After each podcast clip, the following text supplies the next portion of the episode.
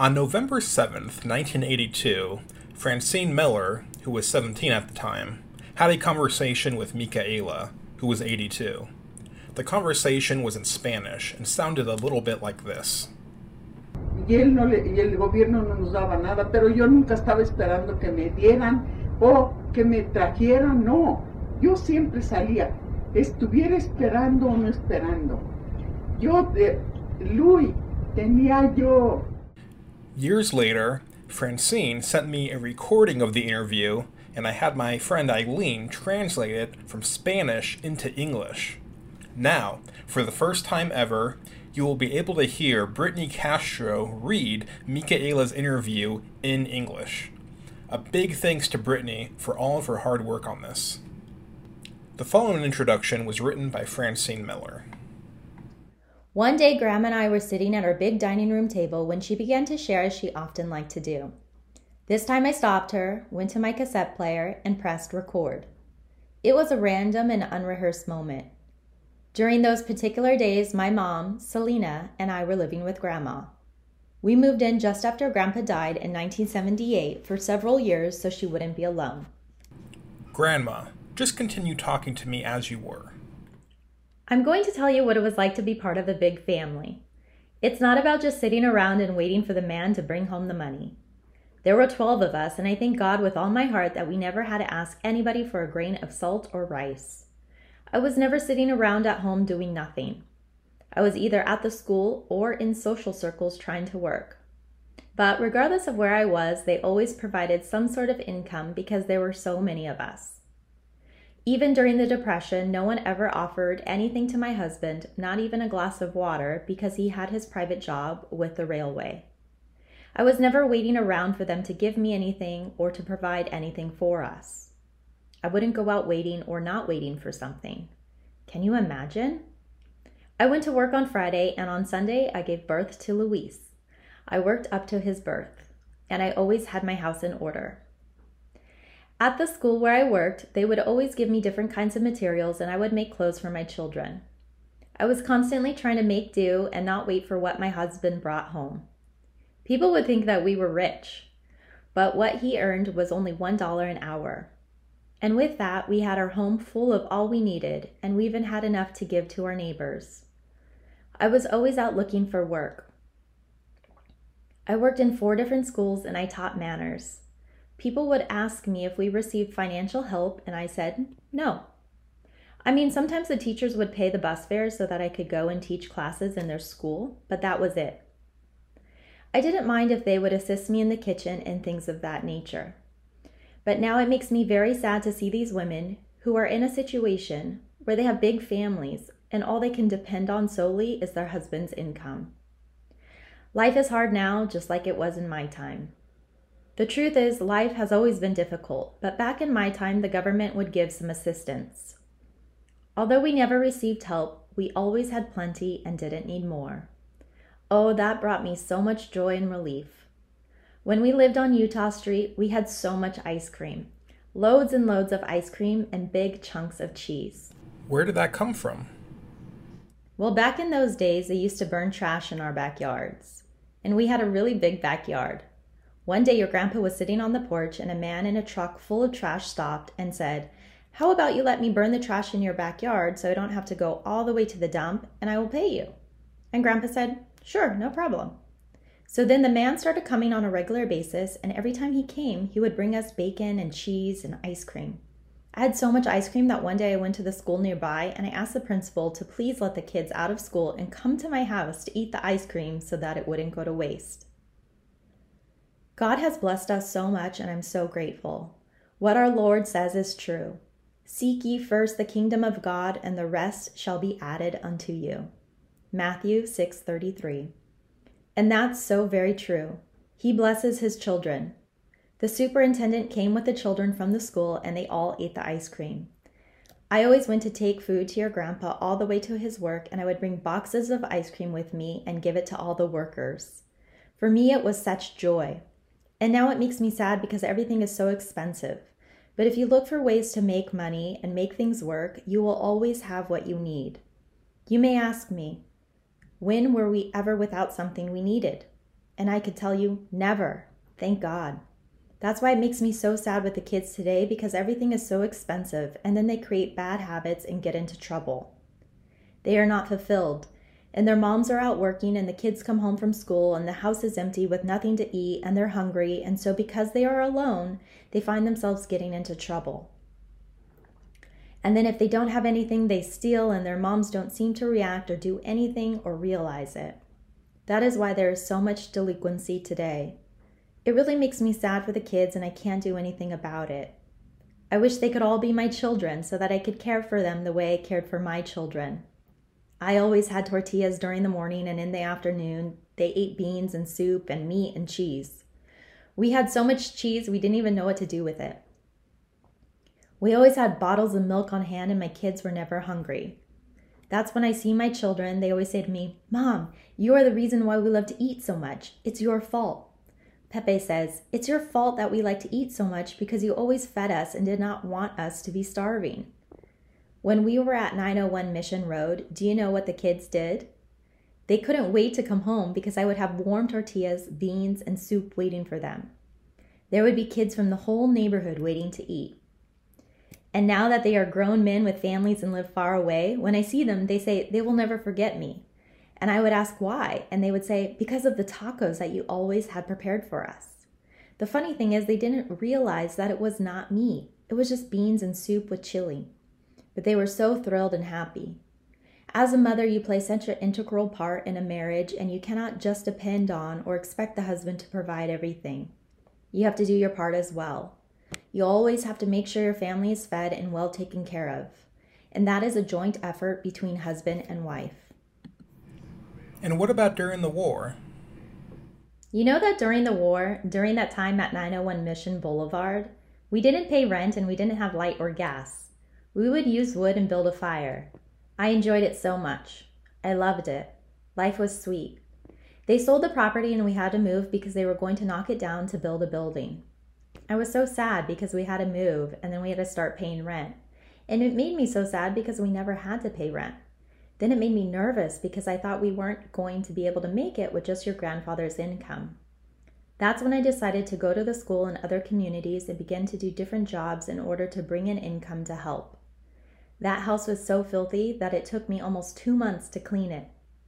One day, the owner came by and asked if I had painted because it looked so good. Another day, a lady that lived with him asked why he rented it to us because she never saw us in need. She thought we were rich people. So one day he came to us. He was a Frenchman. He approached me and said that he needed his house back. Of course, he wanted it back after he saw all that we had done to it. And when he asked for it, I said, Why do you want it back? And he said, Because you don't need it. You are rich. And I said, Sir, with all due respect, if I was rich, do you think I would come and rent a house from you? Of course, now that you see it all nice and clean, you want it back. Please just give me time to be able to go find another home to live in. So now we were in a rush to go find a new home, and that is when we found the house on Utah Street. It was such a blessing.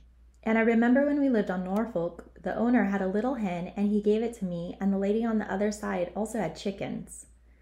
The lady next door said to me, Oh, you have chickens? And I said, Well, it's just the one. The man that lived here before gave it to me. She said, You should let it hatch eggs. I will lend you one of my roosters. And can you believe that the little hen hatched 12 eggs? She was so little that I had to help when she would lay the eggs, and I would take them and put them in a basket with warm glasses of water to keep them warm so that they could hatch.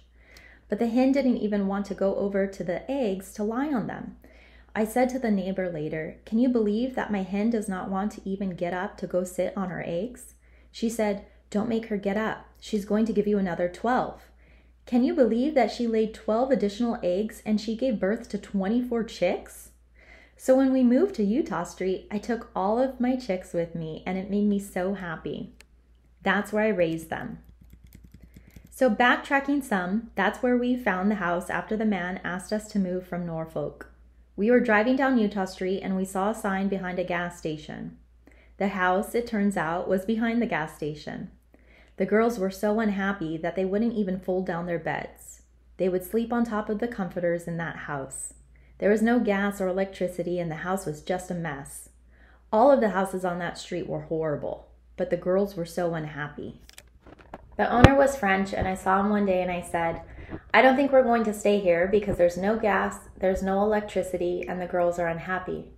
And he said, No, please, that's why I came here. I wanted to see what was wrong. And can you believe that they put in gas, they put in electricity, and they fixed everything up for us? People became so jealous because people had lived in that area for 24 years and no one had ever given them gas or electricity. So things went well for us, and that's when I started to go to work at the school on Utah Street. Things always worked out for us. It was a blessing.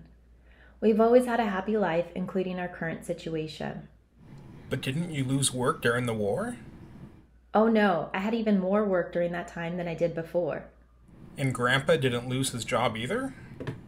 No, Grandpa never stopped working until he retired. You know, I'm going to tell you something. The lady that also had the chickens asked me what I was going to feed the chickens. And we had some cornmeal, and I said, I'm going to feed this to the chickens. People wasted so much stuff, it was unbelievable. She gave me some sacks of cornmeal as well. And you know what I did with that cornmeal? I made bread with it and I put raisins and nuts in it. So I said to her, You know, there was enough for the chickens and also enough for me to make this bread. So I gave her some. And you know, I went into her kitchen and she had three different kinds of flour on the counter. So then she gave me those as well. I'm telling you, it has always gone well for us. We never bothered the government for even a glass of water.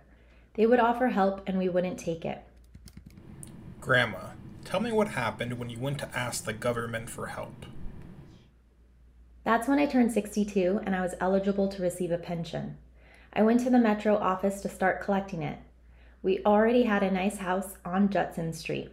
Can you believe that we went from living in a one bedroom house with a kitchen, by the grace of God, to a house that had seven bedrooms? I cried when we had to leave there because they were going to build the 10 freeway. It was like a palace. So then after that, we had a housemaid. It was also very beautiful. It had two walls of pure windows. We only lived there for six years and then it was sold. So when we came to this house, I really didn't like it. But we have made a good life here and all the neighbors are very quiet and kind. But we've been very blessed and we desire for nothing. But, Grandma, tell me about what happened that day when you went to collect your pension. Oh, well, I had arrived and I had my birth certificate and my baptismal certificate in preparation to show it to the representative. When I arrived, I met this man and he said, Ma'am, why didn't you come sooner? I told him I didn't know. And he said, Well, too bad, because you would have already received $400. And I said, Oh, that's too bad. He said, Don't worry, you'll get it next month. I said, Not sooner? He said, What's your rush? I said, Well, I wanted to pay my property taxes which was a lie because I already had the money for my taxes. He said, Don't worry, you will be able to pay your taxes.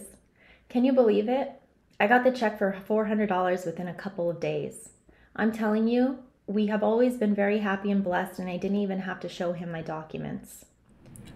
No, but Grandma, what happened that day my Aunt Natty told me that she took you somewhere to get government assistance?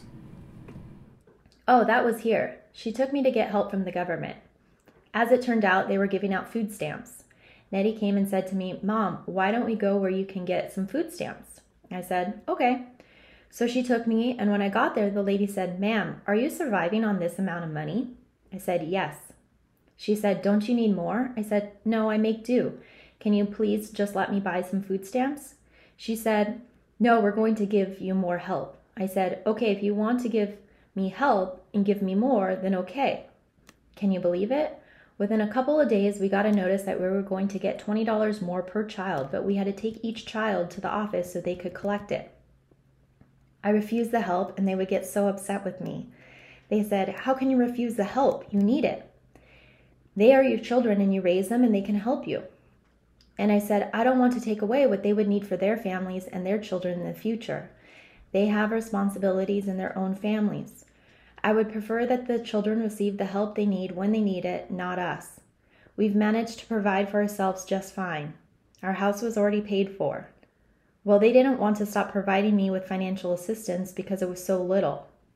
So then I decided to write several letters to various people asking them to help me, to get them to stop taking from my children to give money to me. I even went to the office in West Covina and they were so disturbed. I said, Please stop providing financial assistance for me.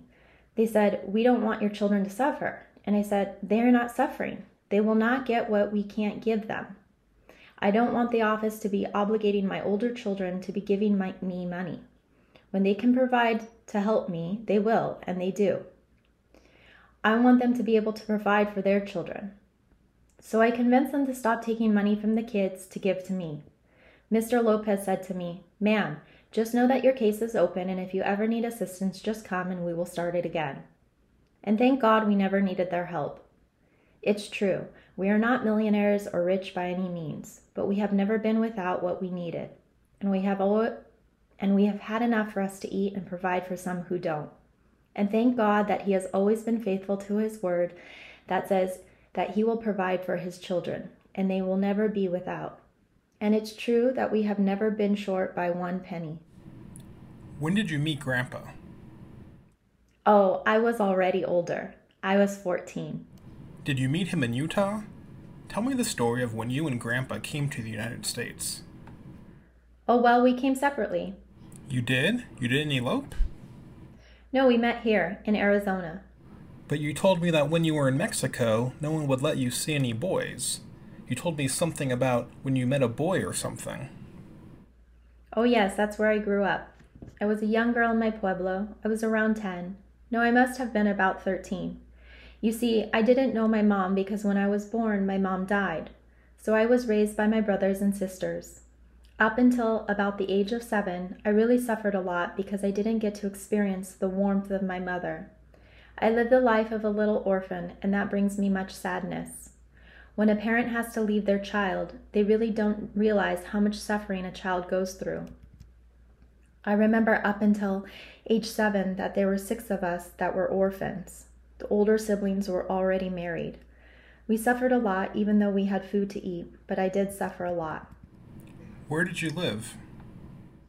At my uncle's house, my mother's brother. We were comfortable, but we were not rich. One of my sisters, Paula, married a rich man. She married into the Estrada family. I was just a little girl. So during that time when everyone else got married, the only two that were left were Juan and I, because we were the youngest.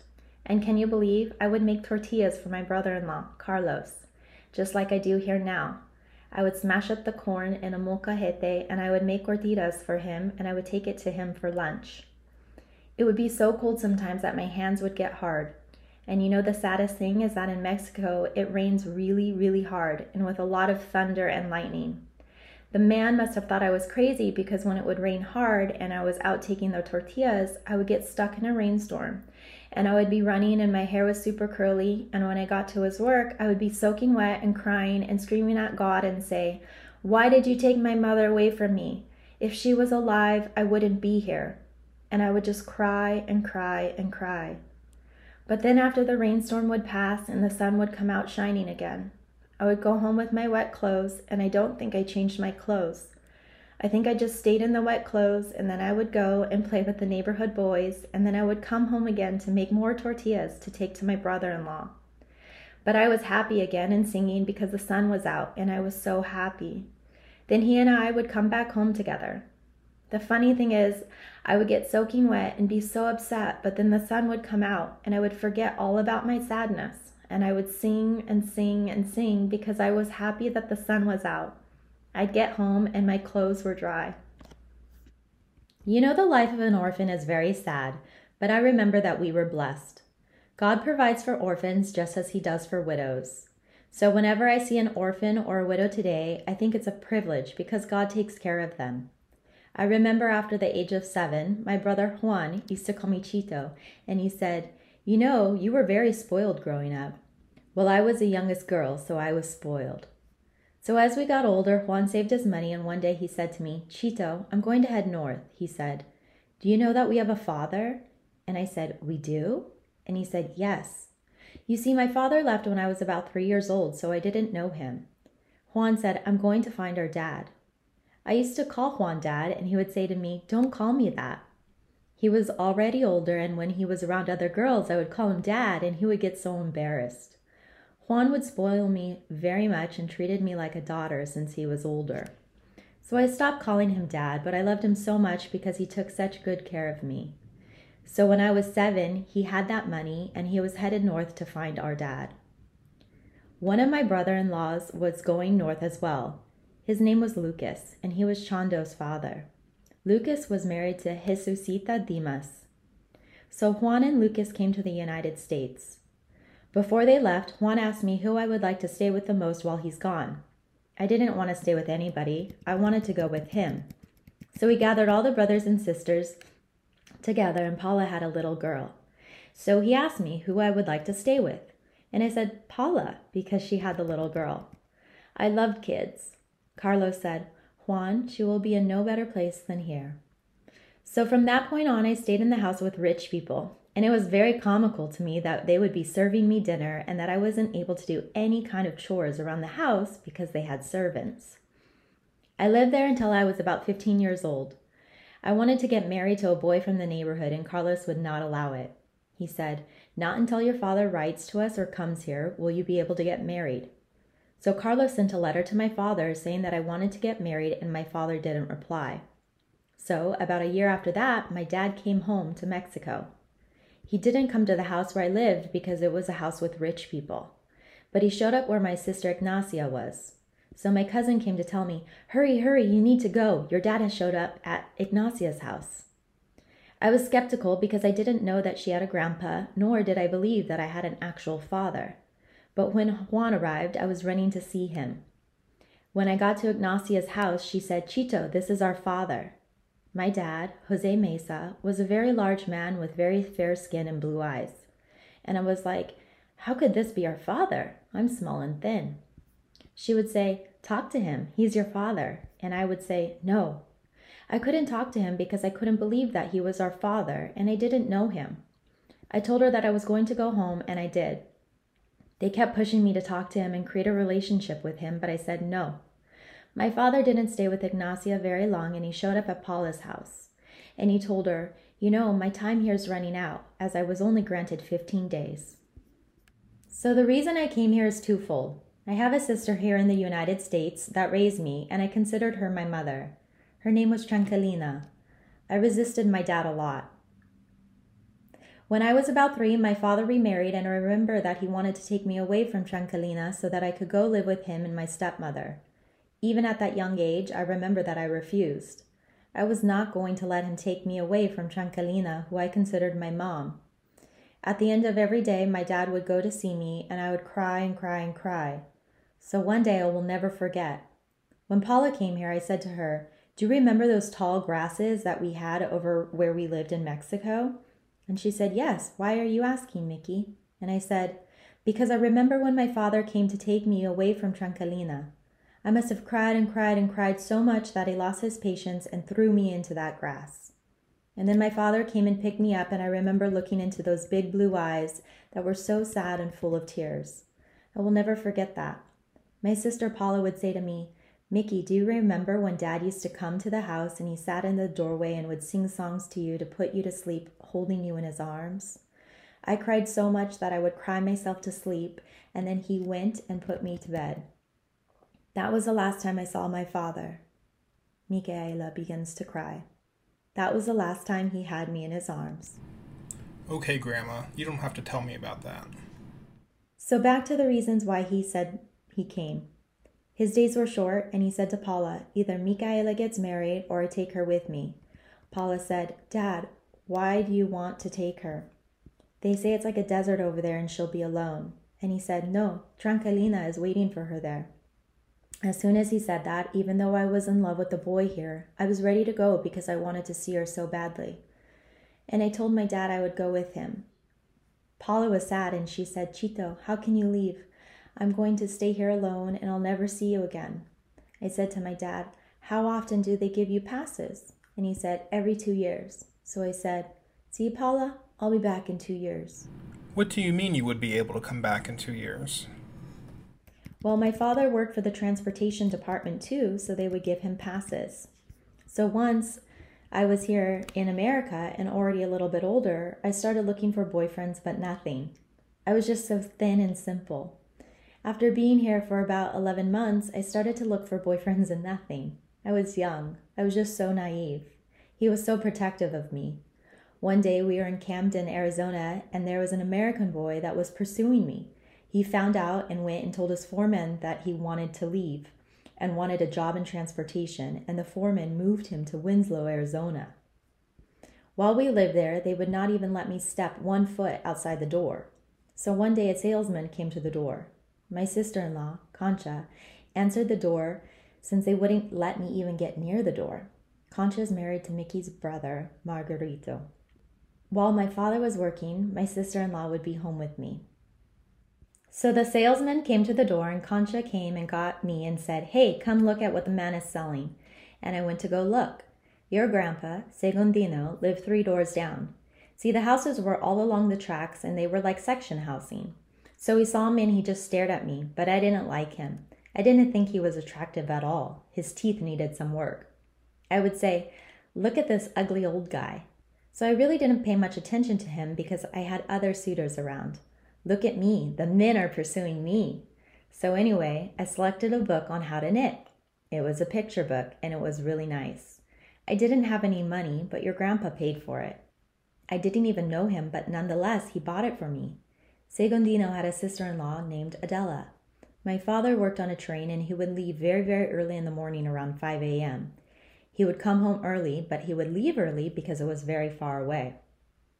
So Adela was afraid of my sister in law Concha, so she wouldn't leave the house early. One day, Concha left early, and Adela came over to our house, and she told me that her brother in law, Segundino, was in love with me. She asked if I would accept a letter from him. I said, Excuse me, ma'am, but please don't be bringing me anything from anyone. The day that I decide to marry or fall in love with someone is my decision. I don't need anyone out looking for a partner for me. But they insisted and insisted, and he pursued and would write me letters. Sadly, I didn't know how to read. In the area that we live, my sister had two comadres, godmothers. I didn't know who they were at the time, but my father introduced them to me. He said, These are your sister's godmothers, Liliana and Martha. They were the only people that were allowed in the house because my father was so protective. Anyway, I would give them the letters and they would read them to me. Your grandpa continued to write me and profess his love, and I would tell him no because I had other men pursuing me. Well, he continued to write me letters, and because I didn't know how to read, and Liliana and Martha were not there to read the letters to me, I just hid them away up near my dad's tobacco box. And this one day, my dad went to reach for his tobacco and he saw the letters. He was so tall it was easy for him to see up above. Well, he didn't know how to read either, so I wasn't too concerned. However, we lived in this American neighborhood and he had friends that lived in the Mexican neighborhood. So that evening after dinner and after I went to sleep, he went to visit his friends. I'm not sure what time he left or even what time it was when he got home, but I was asleep. He came into my room and pulled the sheets off me and spanked me so much. I was so thin and tiny, and he hit me so much that I fainted. Imagine me, so tiny, and him with those big, huge hands. You see, Pepe, I was tiny like him, my brother, Margarito, heard this from the other room and came over and said, What's going on here, Dad? And he said, Look at this. Thank God your grandpa did not sign his name to the letters, otherwise, he would have gone over there and beaten him up. My brother said, What's going on here? And he said, Look at this letter. If I only knew who it was. He was so angry. So my brother got up and left and got some special oil and put it to my nostrils, and that woke me up. I fainted from the fear. He woke me from a dead sleep. So when I came to, that's when I actually started to cry. And since the houses we lived in were right next to each other, just separated by walls, your grandpa actually heard everything that was going on. The next morning, Adela came to the house. She went to hug me. She was a big woman, too. And I told her, Oh, Adela, please don't touch me. My body hurts. I think I've caught a cold. And she said, A cold, huh? My brother in law heard everything that went on last night, and he was so angry that he said, Come hell or high water, I'm going to take her out of there. And I said, I don't even care for him. She said, Yes, but he's already made up his mind. He can't stand how they treat you here. They don't even let you step outside. He kept writing to me, and to be very frank, I did not love him or care for him. Well, one day he wrote me a letter. He had received his paycheck and he sent me money and said, Please take this money and leave. Meet me in Holbrook, Arizona. And he said, If you don't go, I will take you. I spent so many days crying. I was so afraid of my father. I said to myself, This time I survive, but next time he will kill me. I was so tiny and he was so big. I was so scared of him. So I finally made a decision. There was an older woman that would go shopping for us. Her name was Lupe. They wouldn't let me leave the house, but this one day I said to Lupe, I ran out of yarn. She said, Is your dad awake? I said, No, he hadn't woken up yet. She said, The yarn store is close by. Go. I said, Alone? She said, Yes, run. So I did. I went, and with every step, I felt like someone was pulling me the whole way. I was so nervous.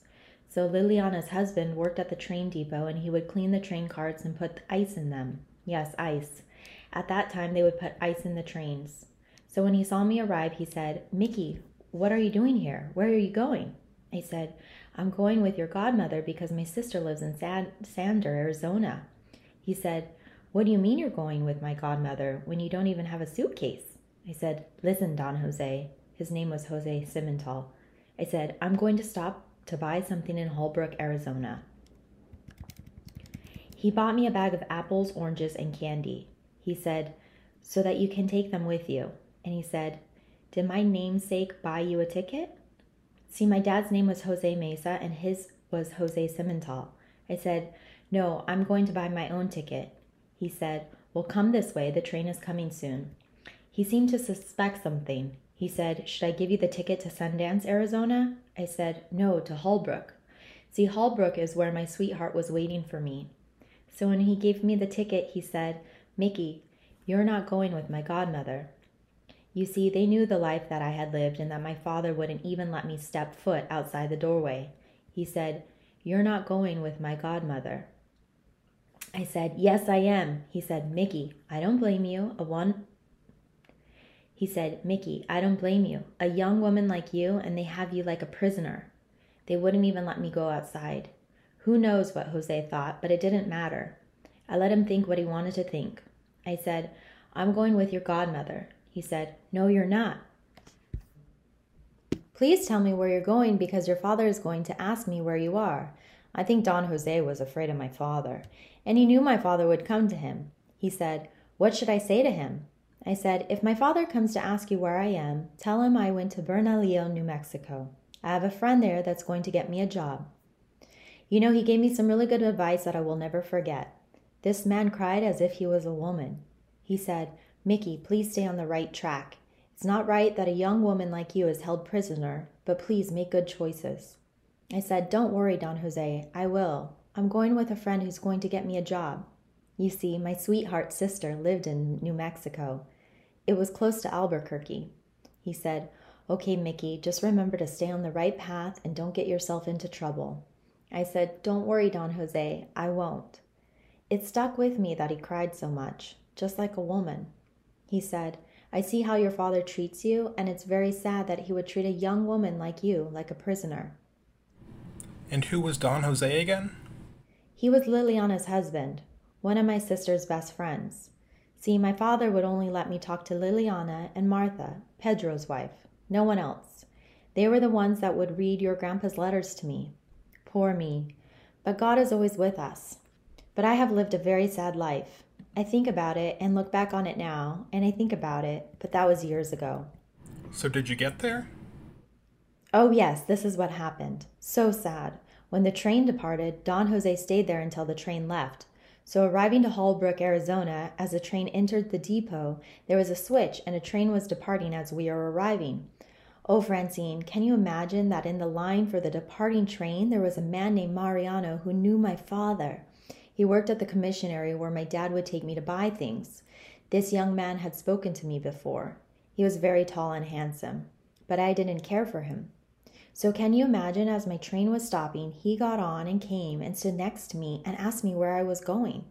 I said, With all due respect, you don't need to know where I am going or what I'm doing. You see, he was interested in me, but I was not into him. He said, What do you mean? Your father didn't come to buy a ticket for you. He knew because my father would go to the commissionary to buy the tickets.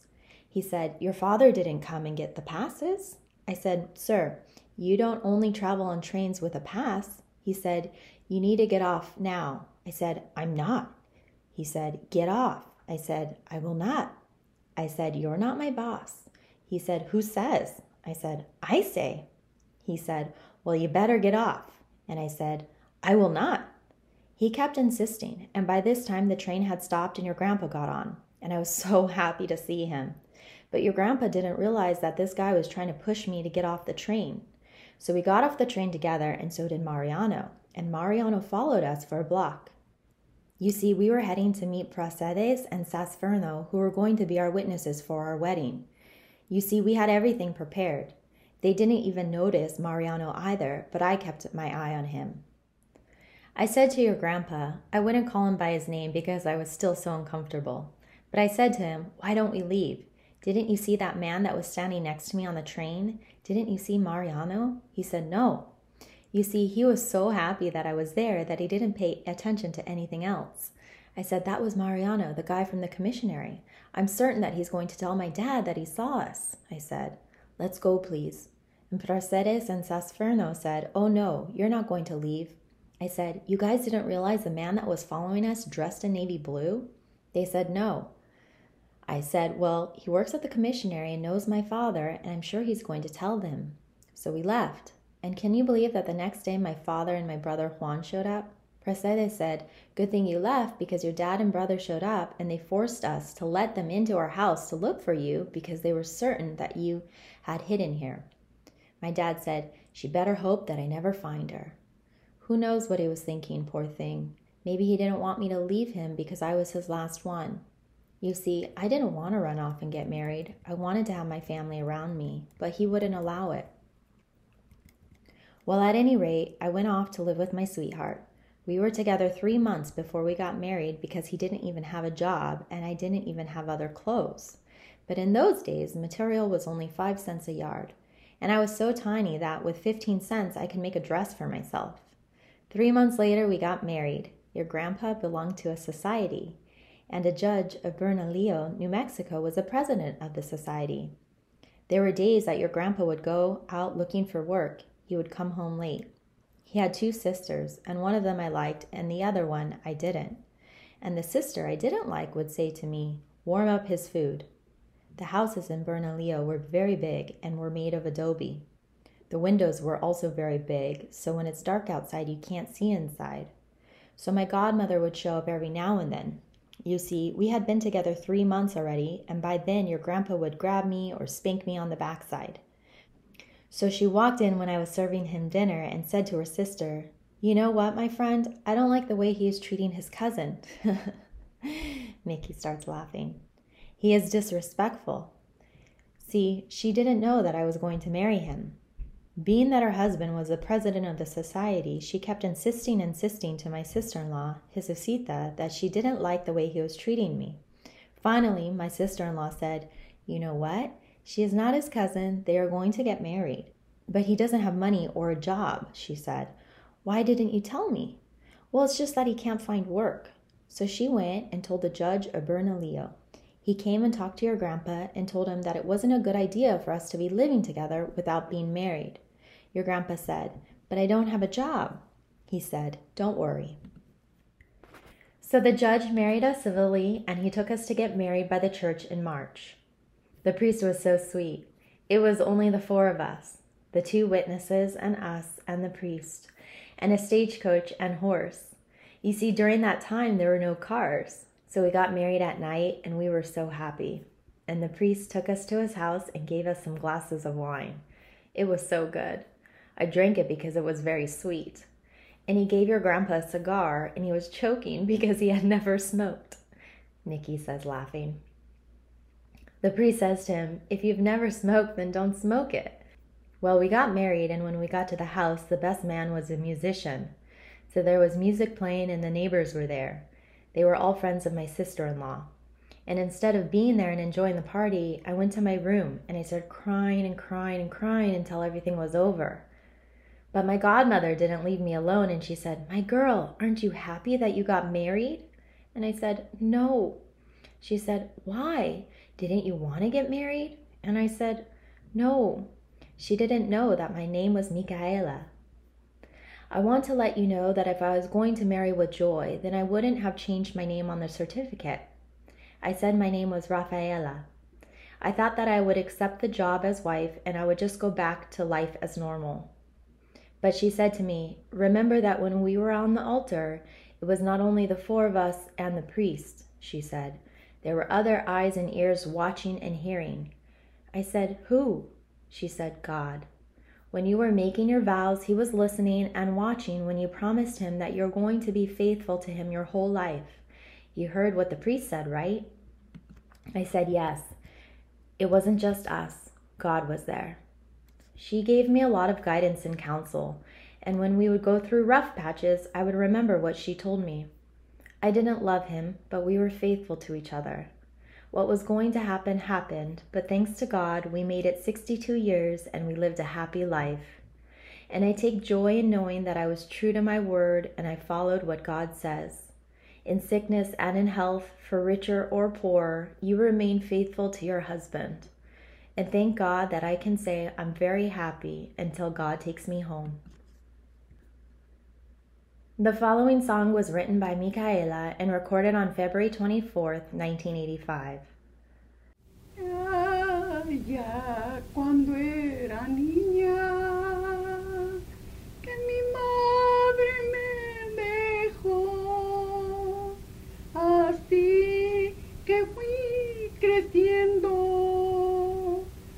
solita me vi yo.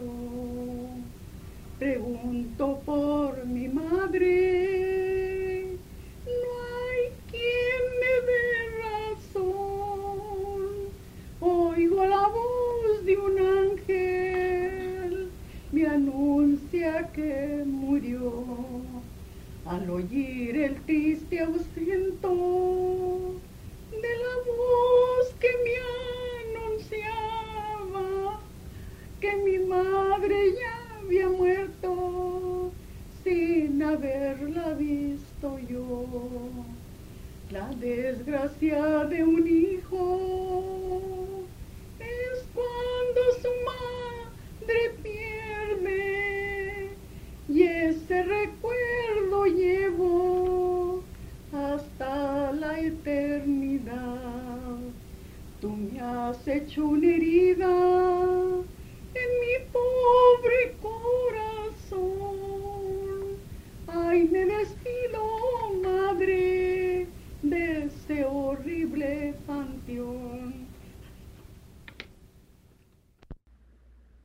little girl, my mother left me. Therefore, I was left to grow up with just him. I asked for my mother, and no one could give me an explanation. I heard the voice of an angel that announced to me that she died. It was very sad to hear this news from this voice that my mother had died without ever seeing her. Such a disgrace for a child to lose their mother, and I will carry that memory with me until eternity. You have left such a painful void in my poor heart, and I'm sorry to say it through this horrible song. Interview by Francine Mellor. Translation by Eileen Pino. Read by Brittany Castro. Edited by Caleb Garcia.